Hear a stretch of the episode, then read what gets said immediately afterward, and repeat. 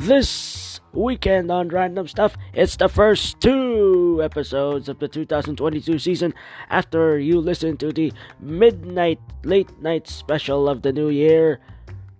We're gonna continue where we left off as we have parts 3 and 4 of the 2021 year in review.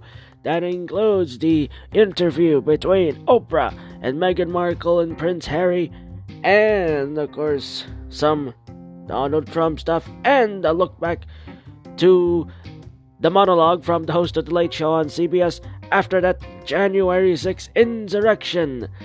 All that and more on this edition of Random Stuff, and it's only on your favorite podcast app.